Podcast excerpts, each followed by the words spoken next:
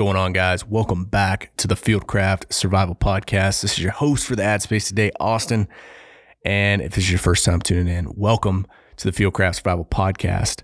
I'm here to talk to you about the sponsors that make this content free for you guys to listen to. And first up is our newest sponsor, an old time friend, Black Rifle Coffee Company.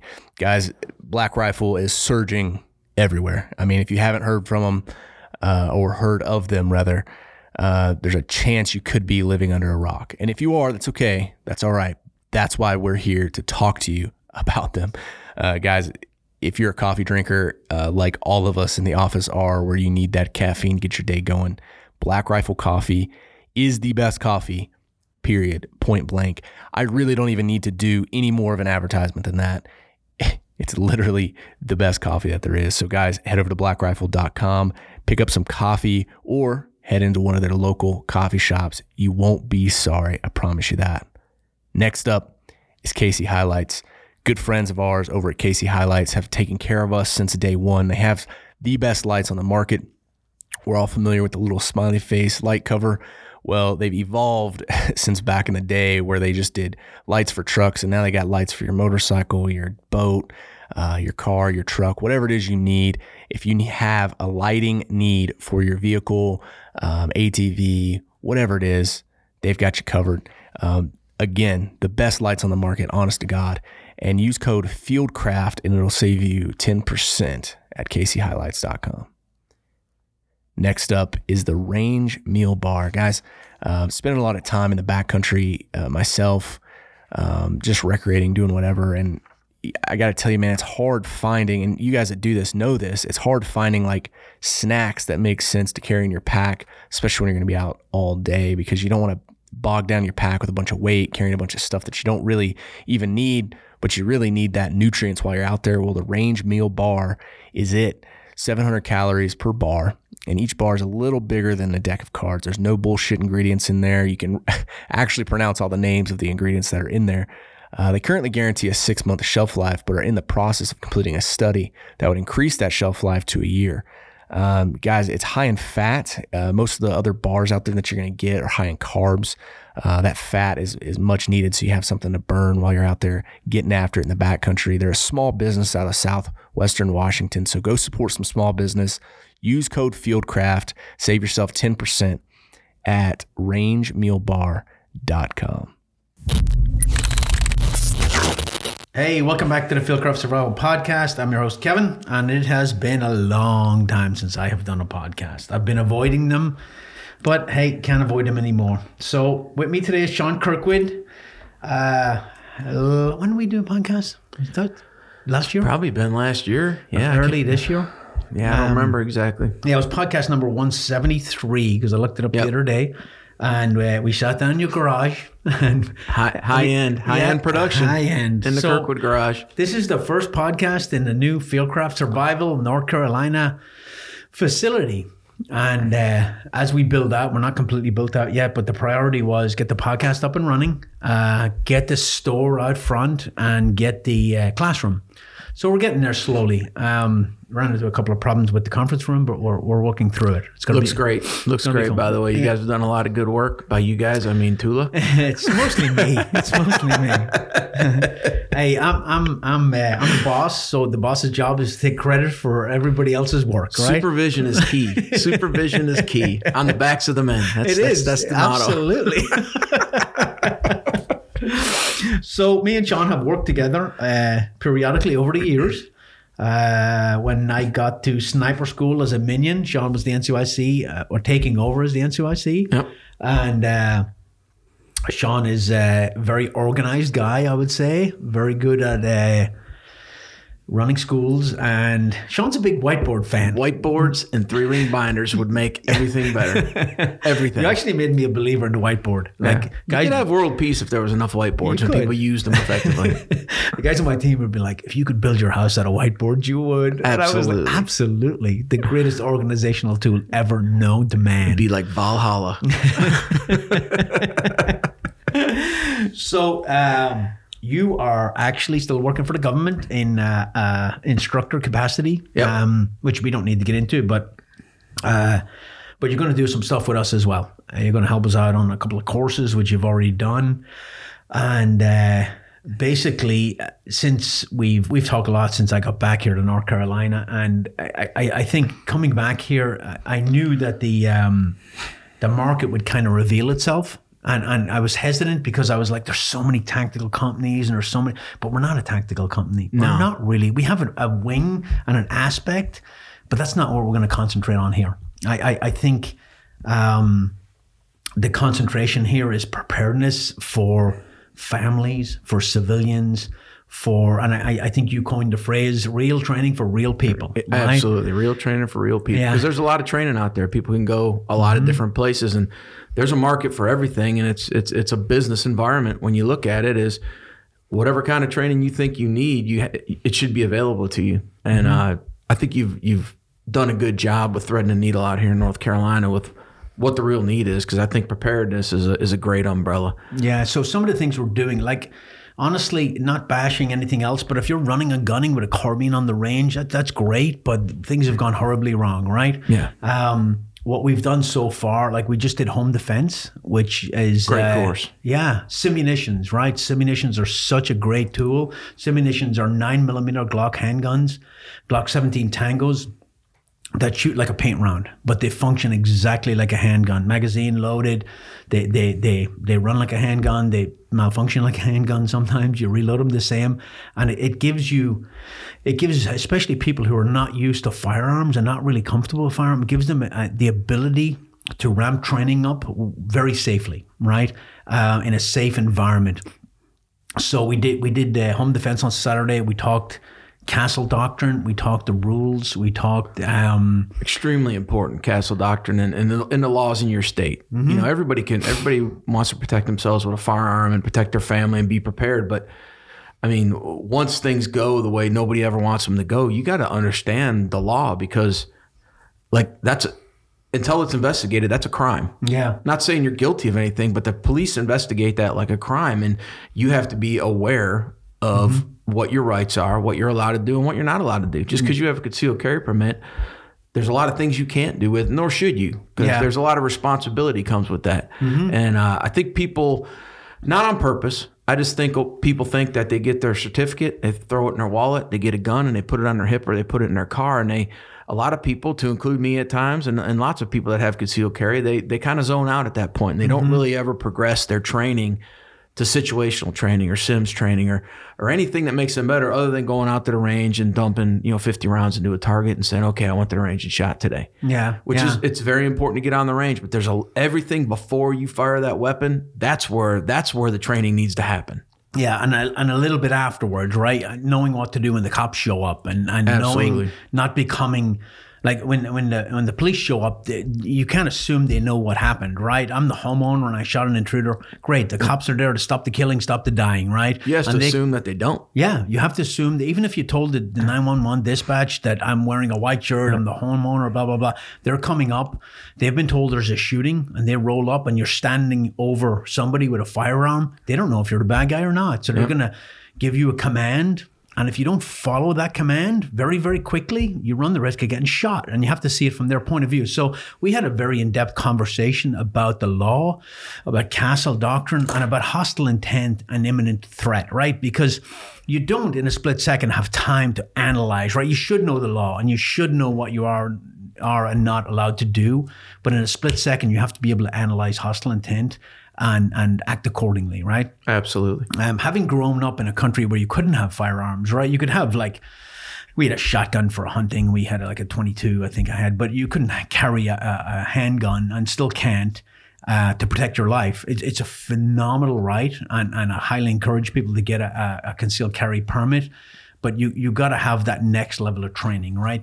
Concealed carry class. I think you shoot 50 rounds. You do all the legalities, and you get a piece of paper in your wallet. So, um, analyzing the law and then having that conversation with yourself and with your family about how things will progress when something happens is is, is huge. Yeah, family security plan is something else we're talking about. You know, I've been mm-hmm. t- I talked to you about before, is- and, and having a family security plan is key. Mm-hmm. I mean, you're not the only one involved in that situation. You got to prepare your family. Once again, back to preparedness. Yeah. And you know, we the, in the United States, like you were saying in Ireland, growing up, you didn't have a lot of there wasn't a gun culture, you know, where there is a gun culture in the United States, and mm-hmm. I, I don't I don't think it's a bad thing. A lot of mm-hmm. people would argue different, but in my opinion, the gun culture, what we need to kind of morph that into is a training culture. Yeah. Like I have a piece of equipment in my hand. I have a tool that I need to use for certain environments and I need to get trained on it. Mm-hmm. Just like if I bought a hang glider, I'm not just going to go jumping off the nearest cliff. I'm going to get trained on it because it's dangerous. Yeah. So I need to do that with a firearm. And I think a lot of people,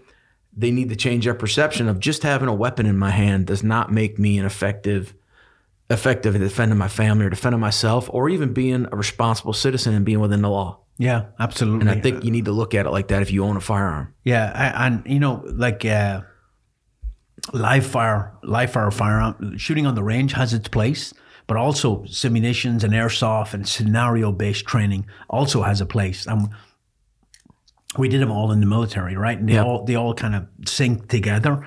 And so for home defense, we did we did castle doctrine and the law. We talked about different weapon systems and the pros and cons. We talked about flashlights, talked about security cameras, and then we basically taught people how to clear rooms. Now, now the, it's not CQB. People are like, oh, CQB.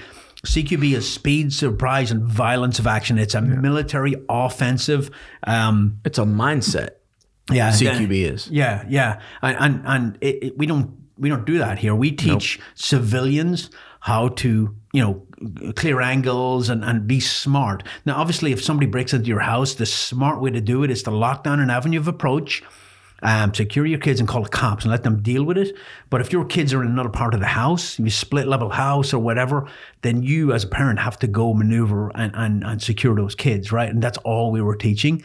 And uh, it, it, it was eye opening for a lot of people uh, to see uh, uh, very basic rules and very basic procedures just to be smart, right? Yeah, but a lot, the Sims, a lot of them, they're relaxed enough to be in an unknown environment. Because how many people, you know, run around clearing their house? Not many. Yeah. You know, I mean, us crazy people do a lot of times. We're out there practicing, but the people that were in that course, they saw a new a new aspect. It kind of opened up their vision a little bit about the problems that they were going to come into. Yeah. Everybody thinks they're going to, you know, yell, "I have a gun" and wave it around, and that's going to solve the problem. But you got to have some basic tactics and.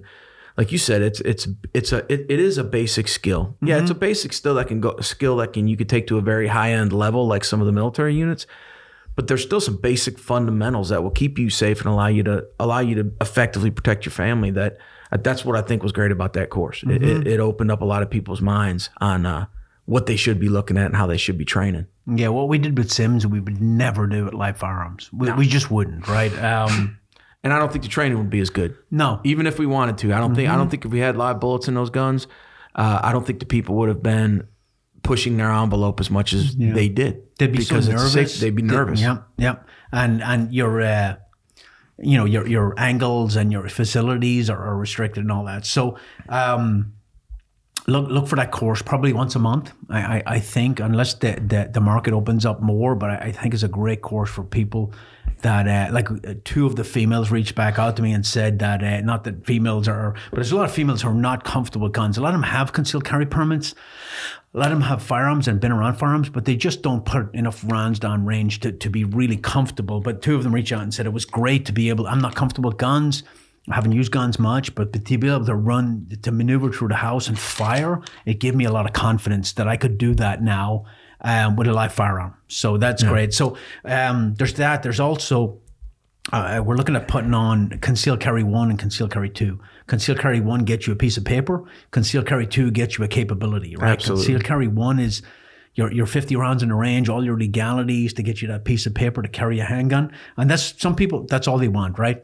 Conceal carry two is all scenario based, shooting out of cars, shooting buildings.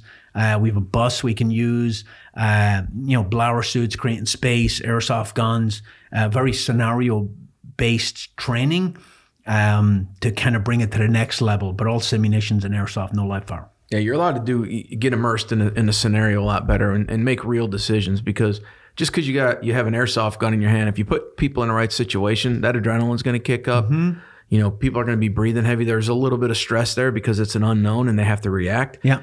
A lot different than just standing on a flat range and shooting It pistol really at is. targets. And then if you react too quickly, then you might make it worse, right? Uh, If if and I always use the the analogy like you're standing at a you know pumping gas really late at night and somebody walks up towards you. If you reach out and pull a gun, Well, maybe that guy was coming up to, to tell you that pump doesn't work, right? Now, if I'm walking towards somebody and they pull a gun on me, then I'm reaching for my gun. And now we've escalated something that did not need to be escalated. So you have to kind of kind of game that too. There's other procedures that you can use to, uh, you know, kind of get ahead of the curve, but not, you know, make things worse. You know? Being able to tr- to fail in a training environment is what you want. Yeah. Because you learn more. I learn more from failure. Mm-hmm. And there's some people that have a different idea about how people learn. And but me personally, the more failure you have, the more you learn from it. If you want to, Mm-hmm. Yeah. Mm-hmm. You know, uh, failure is an opportunity for you to learn and not repeat it.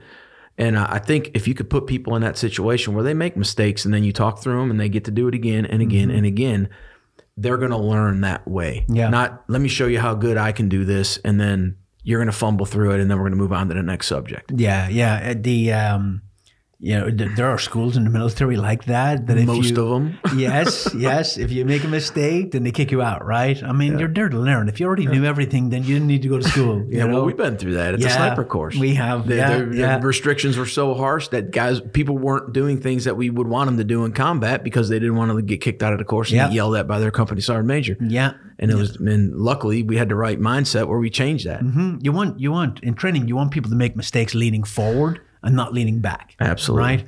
Um, so that, that really looking forward to that. I think that's going to be a great course. Uh, had a medical course here on Sunday. Uh, Twenty two students. Uh, it's funny because the uh, Stevie was my medic, and uh, Yeah. 18 Delta man trauma. Those guys are for people who don't understand. Like the 18 Delta course is the gold standard of medical training in the military. Like all the. It's run here in Bragg, but uh, like SEALs go to it, Air Force go to it. Like it really is, and and those guys are extremely well trained, but they're trauma guys, right? So, and I love Stevie, man. He's awesome, and he's an awesome medic. But I I, I- have to talk to him about you know, uh, okay, this is for civilians. Let's ramp it down, Let's ramp it down a little bit. Like I walked in and he had he had, he had a big picture up of a guy who hit an IED and he had two tourniquets on, and his point was like. They're, they're working on other parts of him while Yeah. the tourniquets are on doing their job, right? Yeah, he trauma had- management. he had two bloody stumps, and I was like, okay. And then, you know, he was like, uh, you know, and remember in the military, like in the infantry, they told you put a tourniquet on two inches above the wound, Yeah. right? Well, 18 deltas put it on as high as possible because they don't know where the exit is. And but I, I I I was in and out all day, you know, and uh, I walked in and Stevie's like, "Yeah, we put the tourniquet on as high as possible because he might get shot again while you're working on him." I'm like, "That's a bad scenario for a civilian, right?" So, um, absolutely great training. Uh, like uh, I was just talking to a wildlife conservation officer an hour ago here he came by and I was asking him about hunting accidents and stuff and I think it was last year like uh, a kid accidentally shot his dad in the leg with a shotgun dad bled out It- Yeah. died a, a tourniquet would have saved his life right there oh, yeah. you know just a, a simple simple tool that you just put it on and it buys you time to get to to a facility so I had a friend of mine that got killed that way when I was a kid. Really? Went out hunting with a friend of his, and uh, they, you know, firearm safety. Yeah. Got stuck in a creek. The other friend, like, I had a 22 rifle, yeah held it out to him for him to grab and pull him out of the creek, shot him right in the neck, killed My him. grandfather was killed in a hunting. I never knew him, but as my mom's dad, uh, shot in the head by a, a hunter with a 22. He stuck him for a rabbit. How do you mistake a grown man for a rabbit? Yeah, I don't know. Just- So there are a lot of accidents. Um, number one hunting accident in North Carolina. What is it? Guess. People falling out of tree stands. what? I am not. We should kidding you. ban tree stands. We should. Yeah, it's dangerous, right? But uh, you know, I gotta die someday. But uh, if I Yeah, I die don't- falling out of a tree stand, That's that- that- bad. oh my god, yeah. I could see that though, because that's something you don't think about. You're in a hurry to get up there. assume? Dark. You fall asleep. I don't know. I don't know. because I don't. I don't hunt really that I, I much. don't, but my ADHD would never allow me to sit in a tree stand for more than like five minutes. Um, so yeah, um, medical training of all the skill sets you need. Yeah, Let's be honest. Medical training is the like if you're naked and afraid, rubbing sticks together, trying to make a fire in the wood line, you've made a whole lot of bad mistakes up to that point, right? You got like a second job making bad decisions if that's the case. medical training, man, you need Can it. always use. Guys, we're going to interrupt the podcast for just a second and talk to you about our sponsor, Hoist Hydration. Hoist is the solution that you've been waiting for to keep yourself hydrated while you're out doing whatever it is that you do. It's one of three electrolyte hydration drinks that's approved by the Department of Defense. Guys, that's a big, bold statement right there. It has to go through some significant testing to actually prove that it does what they say that it does. And it actually is clinically proven to keep you 110% better hydrated and to keep you hydrated longer than just water alone. Compared to the traditional soft drinks, Hoist has half the sugar, twice the electrolytes, no artificial sweeteners, preservatives, or dyes, and it's made right here in the USA. It's formulated to be absorbed instantly, replenishing and hydrating your body with electrolytes, carbohydrates, and fluids that you need without delay. Guys, head over to drinkhoist.com, use code FieldCraft10. It'll save you 10% on your purchase at We are doing a soft prep course. Um, people have done soft prep courses before, and it's all log PT and, and flutter kicks and hosing you down, and that's great.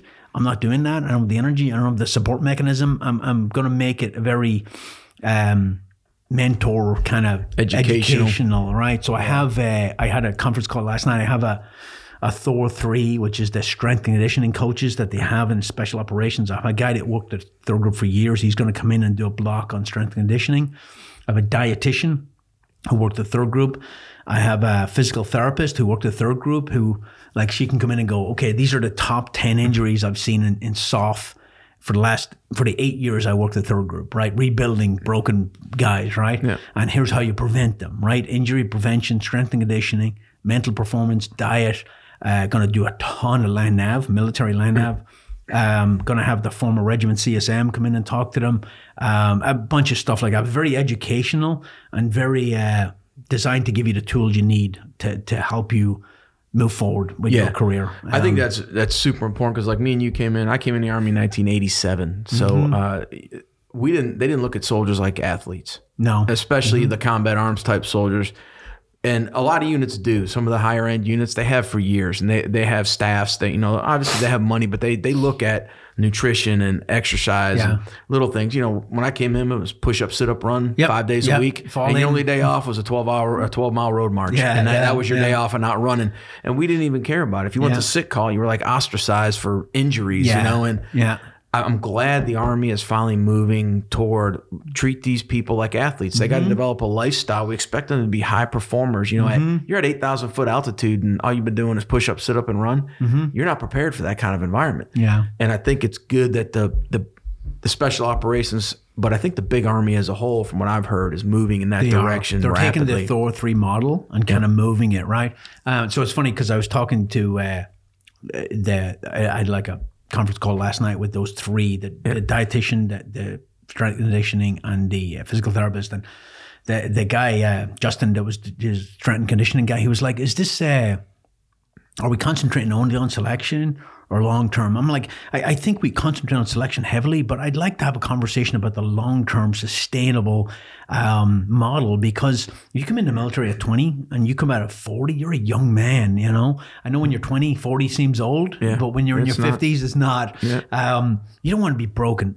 you're a young man. You don't want to be, be uh, have all these injuries. And then I think the other piece is he asked me if I was going to run this regularly. I don't know. We'll see how it goes. But um, I think that model translates to civilians, right? Strength and conditioning, injury prevention, and diet are not military models. No. And they're not athlete models. I think too many of these mental performance and um, physical performance coaches, they, they concentrate on athletes or military, whereas everybody needs it. Yeah. Civilian, there's so many things that It's like anything else. You tailor it to what your need is. Yeah. You know, like if I mm-hmm. don't play games on my computer, I don't need a gaming computer. But there are mm-hmm. people who do. Yeah. So you, you could tailor it down to where elements of it yeah. will will help you out in your daily life, whatever that might be, whatever Yeah. that looks like for you. Mm-hmm. It'll, it, it translates across. That way you don't go break yourself doing CrossFit day one or something like that. Yeah, You know. Yeah, exactly. Yeah. Um, the uh, so uh, what else? What's the other things we're doing here? Land navigation's always a popular one. Um, the uh, Got the pistol carbine coming up. pistol carbine coming up. September. Yeah, we'll see. I got a long gun course coming up. Uh, first day will be here, and then the second day will be at Coleman's Creek, which is a phenomenal Yeah. uh, facility. So a lot of cool stuff going. We're trying to figure out the market and kind of navigate through. but uh, yeah, do some podcasts too. First podcast, new studio. Congratulations. Boom. Case of beer. All right. Um, let's talk about Afghanistan real quick. All right. Without getting super negative.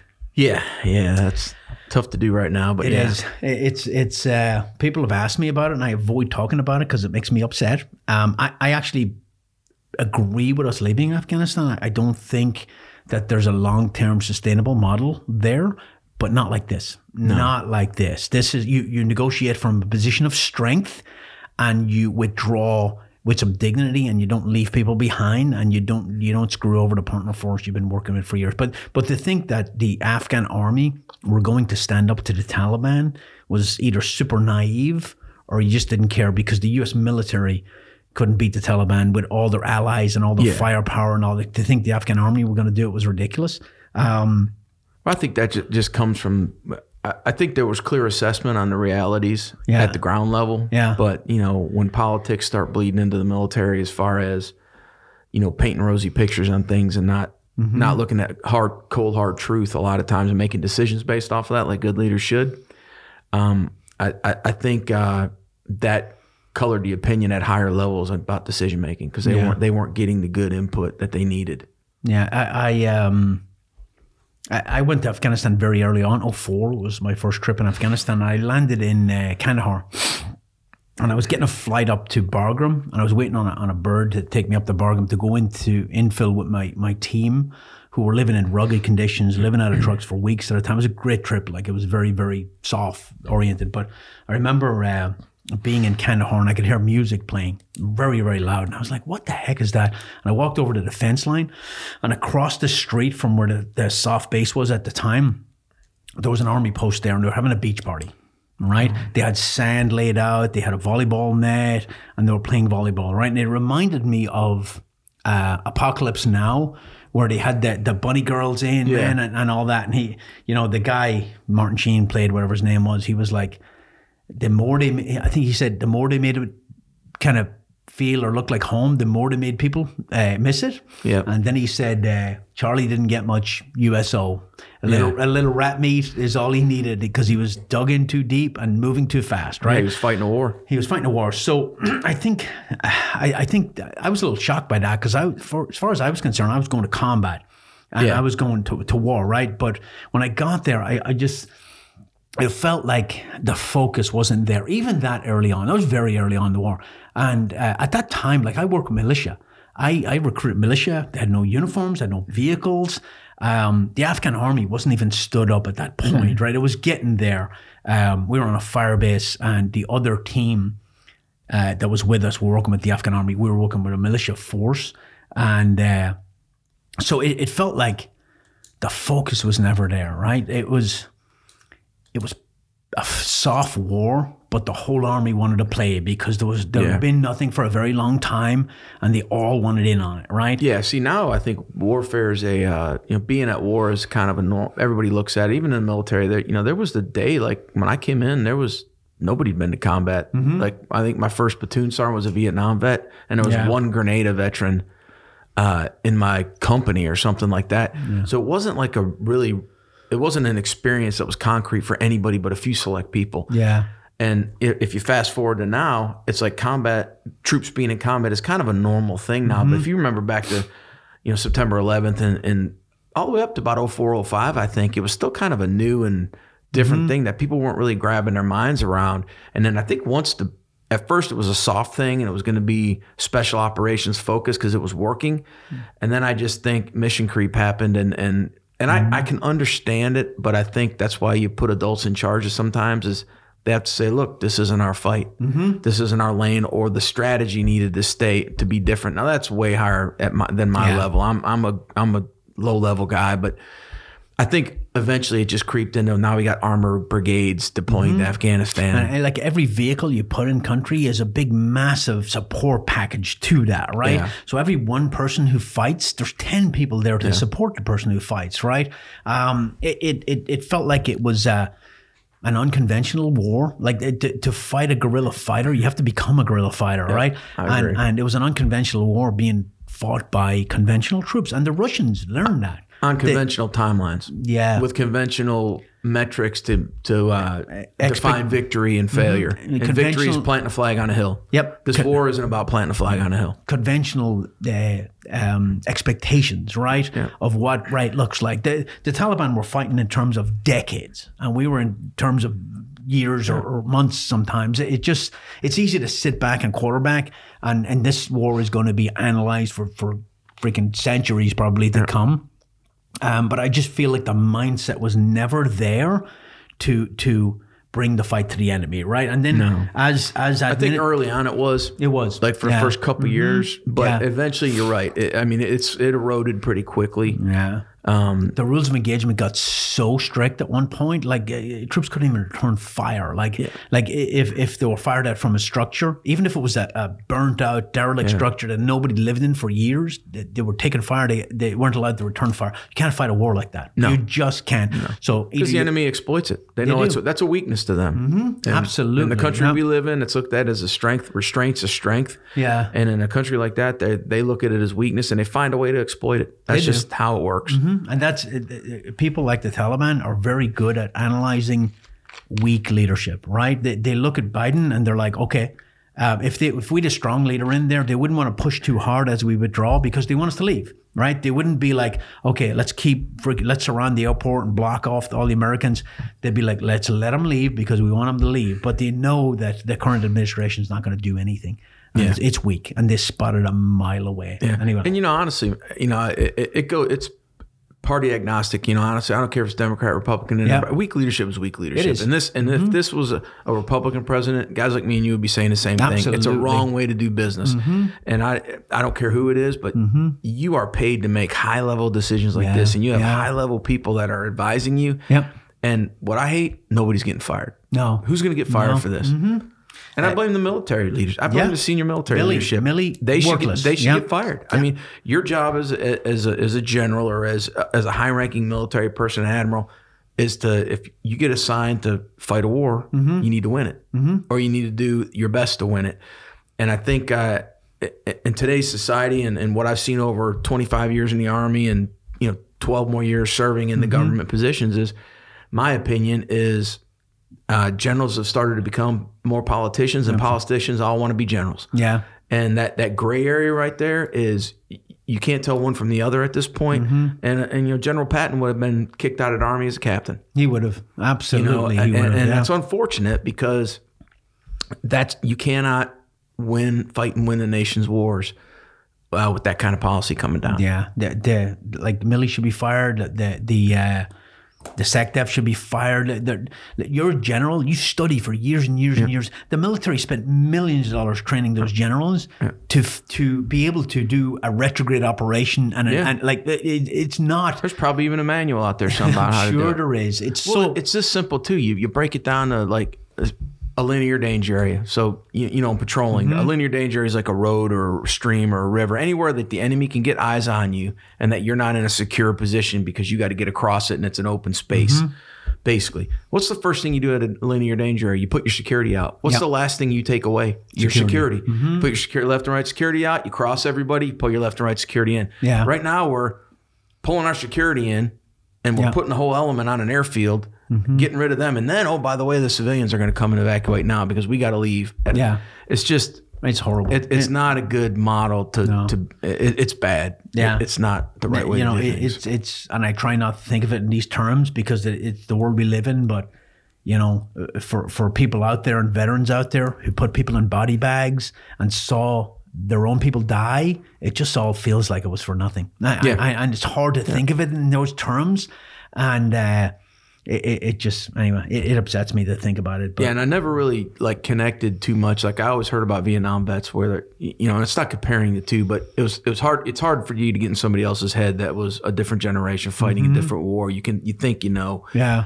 but I'm like you. This is kind of affecting me. Mm-hmm. Like I, I thought, I think about it a lot, and I can only imagine what the you know in 1975, the guy sitting in his living room that did five tours in Vietnam. yeah and he's watching you know helicopter taking people off the embassy Mm-hmm. in Saigon. and the and the know, NVA rolling in an armor into Saigon you knowing know? that he went over there and he and he gave every pound that he could. Every he did everything that he could, and it did his part, did Yeah. their part.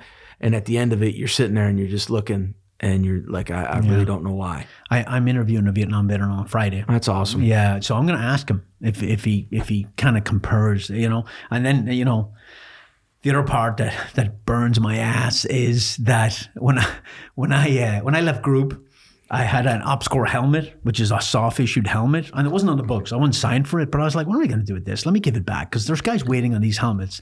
And I was like, hey, this is not on the books, but I'm going to give it back. And the guy in, in the, the group issue poem was like, oh, I really appreciate that. You know, most people wouldn't do that, you know. And then he, he looks through my records and he's like, oh, you're missing your mount, 400 bucks. Just gave you a I helmet. was like, what? So anything you lose in the military Oh, yeah. or misplaced, you will pay for. But it's okay to leave billions of dollars Yeah. worth of helicopters Yeah, and yeah. armor. and Don't worry about them it drives me that are sitting over there. Oh God. Anyway, moving on. That's that's a good segue into leadership, Sean. Hey, So on the remember what day it is? uh, 9 The September. 9th of September. Sean's going to do a leadership webinar. So you could sign up on the uh, Fieldcraft Survival page. It's 25 bucks, I think. And you're going to break down leadership. Um, kind of in it, you know we we had talked about where we'd focus this and we're focusing it at the uh, what we would call the tactical level Yeah, leadership direct leadership. direct it, leadership, kinda. right? So if you're a manager with 10, 20, 40 people under you, that's kind of where we're focusing it, right? Yeah. And it, it's kind of uh, the military is very good at training leaders. It's it's Yeah. especially the army. It's like from the time you're an E5, right? Uh, uh, You're, you're, you're being trained as a leader all the way up through the ranks, and, and you, you learn as you go, and you make mistakes, and you uh, you take uh, lessons learned from good leaders, and you take lessons learned from bad leaders, and you apply them all. Um, so, so let, us talk about how that's going to go. I, I know you've been probably planning in your head. Yeah, yeah. 'Cause I I'm, know I'm. I'm planning it. I'm planning it and thinking through it. But at, at the end of the day, what I wanted to really do was break down leadership and, and kind of how I see it. Now, this isn't strategic level or, you know, I I know who I am. I was a master sergeant retired. I, you know, the most people I was ever in charge of was about hundred people, in a lot of you know different situations. But I've, I've been a leader in the military at some level uh, for I was when I was 19 uh, is when I got my first leadership position in the army of three people fire team leader. So I developed a lot of skills over the years of leadership. I saw a lot of things that worked and what didn't. And an hour is not a long, you know, uh, leadership's a huge topic. Huge. There's whole schools built around leadership. You could you could give classes for months. I really wanted to boil it down a lot like uh, what Mike did with uh, pillars of preparedness. I, I figured there's you know there's got to be a pillars of leadership type thing, and it's really just coming up with some fundamentals that you can think about. It's not overcomplicated, and honestly, it's it's not rocket science. It, It's just some things that I see that make good leaders and uh, things that you could pattern yourself after if you haven't had any formal leadership training. If you really don't know exactly what leadership needs to look like, I wanted to give you some ideas and some paths to look at, and some things to think about because uh, you know it's a human dynamic. You got to you got to figure that out. You, you can't lead everybody the same. Little little things that I picked up over the years that I think can help that supervisor that is maybe a newly uh, promoted supervisor that's in charge of 20 people that not really sure what path what kind of leader they need to be or even how to develop themselves. And like mm-hmm. and like you said the military gives us a good model. Mm. And it shows us the good and the bad. And mm. you know i learned a lot uh, i learned a lot from bad leaders. Yeah, I remember you telling me like your first team sergeant, he had no lasers or optics on the guns. He had them all laid out with Yeah. like tags on them and Yeah, stuff. yeah. I roll in as 18 Bravo, and I'm like, hey, well, let me go down in arms and check the guns out, and they're all like slick, like they just came off the assembly line. And I was like, where's all our optics and sights? Oh, they're in this cabinet, and now and they all had little like label maker. He goes, that's so they're easy to inventory. I'm like, do we ever go to the range? And the guys are like, yeah, not really. He's not really into into yeah. into going to the range. Yeah, oh, and I was like, man, what are we doing? Of course, this was, you know, the September 10th Army. You know, Yes. me and you talk about September 10th Yeah. Army, like days Yeah. Mm-hmm. before September 10th. And I was just like, wow. This, the, you the know, thing about leadership in SF is uh, you're dealing with a lot of A-type personalities, you know, especially as a team sergeant. But then I remember somebody saying to me, "Oh, when I was a team sergeant, it was it was hard dealing with all those t- personalities." I was like, "I don't want to hear it." When I was running Force Mod, I had a team full of team sergeants. You know? that's true. all these EAs working for me, man, who can be assholes, Oh, you know. it But was challenging, but I really liked it. I liked it too. I like that because I was a leader in the infantry too. I spent Yeah. I spent a lot of time in the infantry, and I, I made it all the way up to platoon sergeant in the infantry. Yeah. Uh, when I went to SF, I was a platoon an E6 platoon sergeant in the 82nd Mm-hmm. Airborne, and uh, but that leadership is basically like you know paper rock rank. I outrank you. Mm-hmm. Yeah. do what I tell you. And- I don't care how dumb it is. Well, you can be tough without being an asshole. You can. and you can be empathetic without being a pushover. Exactly. You know what I mean? Yeah. There's, but I, I, I and that's think that technique that it you got to learn. You gotta because you get guys who are just an asshole to be an asshole, and they're wrong as hell, right? well, Um, Corporal Kirkwood in 82nd Airborne was an asshole, a complete asshole. Anybody that was around Corporal Kirkwood in, Yeah, in, yeah. in, in about 1991, I apologize now. Didn't know what I was doing. well, you, were- you you thought that was how I leaders thought were that was supposed right to be, right? That was what right looked like. yeah, yeah. You learn it as you go, Yeah. and uh, Surprised I didn't get murdered in the 90s. yeah, the um, yeah, the, the army must have been weird. Back I came in '96, and you know, a couple of years of Clinton where, where they drew it, and then you know, I was in the infantry too. For I was an E6 in the infantry when I went to SF. So, Well, here's um, my old man story. My first duty station was West Germany, not Germany. Wow. It was two countries. Nice. Yeah, that's awesome. That's dating yourself. Yeah, yeah, yeah. All right. Um, I don't know if you can. You can 1987. yeah, yeah. I was in Lebanon. Boom. Right back at you. Yeah. Crookwood. it wasn't a real army though. All right. Touche. Yeah. All right. Um, uh, what else? Uh, that's it, right? Yeah. We have leadership seminar, and then we have a ton of training. And I got to go to Utah next week and run a long on course, but uh, I, they got to stop bringing me out there. I got enough stuff to do here. But um, I'm trying to find a grand opening date Yeah, here when everything's do that here. done, maybe the end of October. And uh, Amber's coming in to do family preparedness two days. If you don't Nice. know Amber, uh, you need to follow her on Instagram. She lives this lifestyle. Like she's a registered nurse. She's very good at what she does. She's going to do two days with me and you, and she's going to do women's self defense. Uh, where we're going to utilize simulations and do scenario type stuff, and then she's going to do another day of, of family medicine everything from cuts and bruises up to choking and trauma, right? With kids, so anybody who has kids, it's, it's designed for parents to to know what to do in in a in a kind of less threatening environment, like, and then up all the way up to like really really bad stuff. So. Uh, yeah, looking forward to the webinar. The, the thing about the webinar is it's kind of cool because you reach a broad audience. Yeah. It's very inexpensive, and they get to ask questions, right? So if you're if you're uh, you know tuning in, then you can just you know send a question over to Sean and go, "Hey, I'm a I'm I'm a leader in this group, and I have five people. I'm having problems with this. What do you think? You know what I mean? So I, I kind of like that format. Yeah, I think it's great Yeah. for people to be able to reach in, and you know, different experiences are, you know, are always good. Yep. You know that, you know, I would never go into a room and tell a CEO how to, you know, do global branding. Not, not my lane. Yeah, exactly. Yeah, You know, yeah, but yeah. uh, so I think I think that's a good place where people can reach in and and uh, Yeah. get their opinion heard and ask ask a good question, get a good answer for other people. yeah, I, I think that'll be popular. So uh, hey, thanks for tuning in. Until the next time, stay alert, stay alive.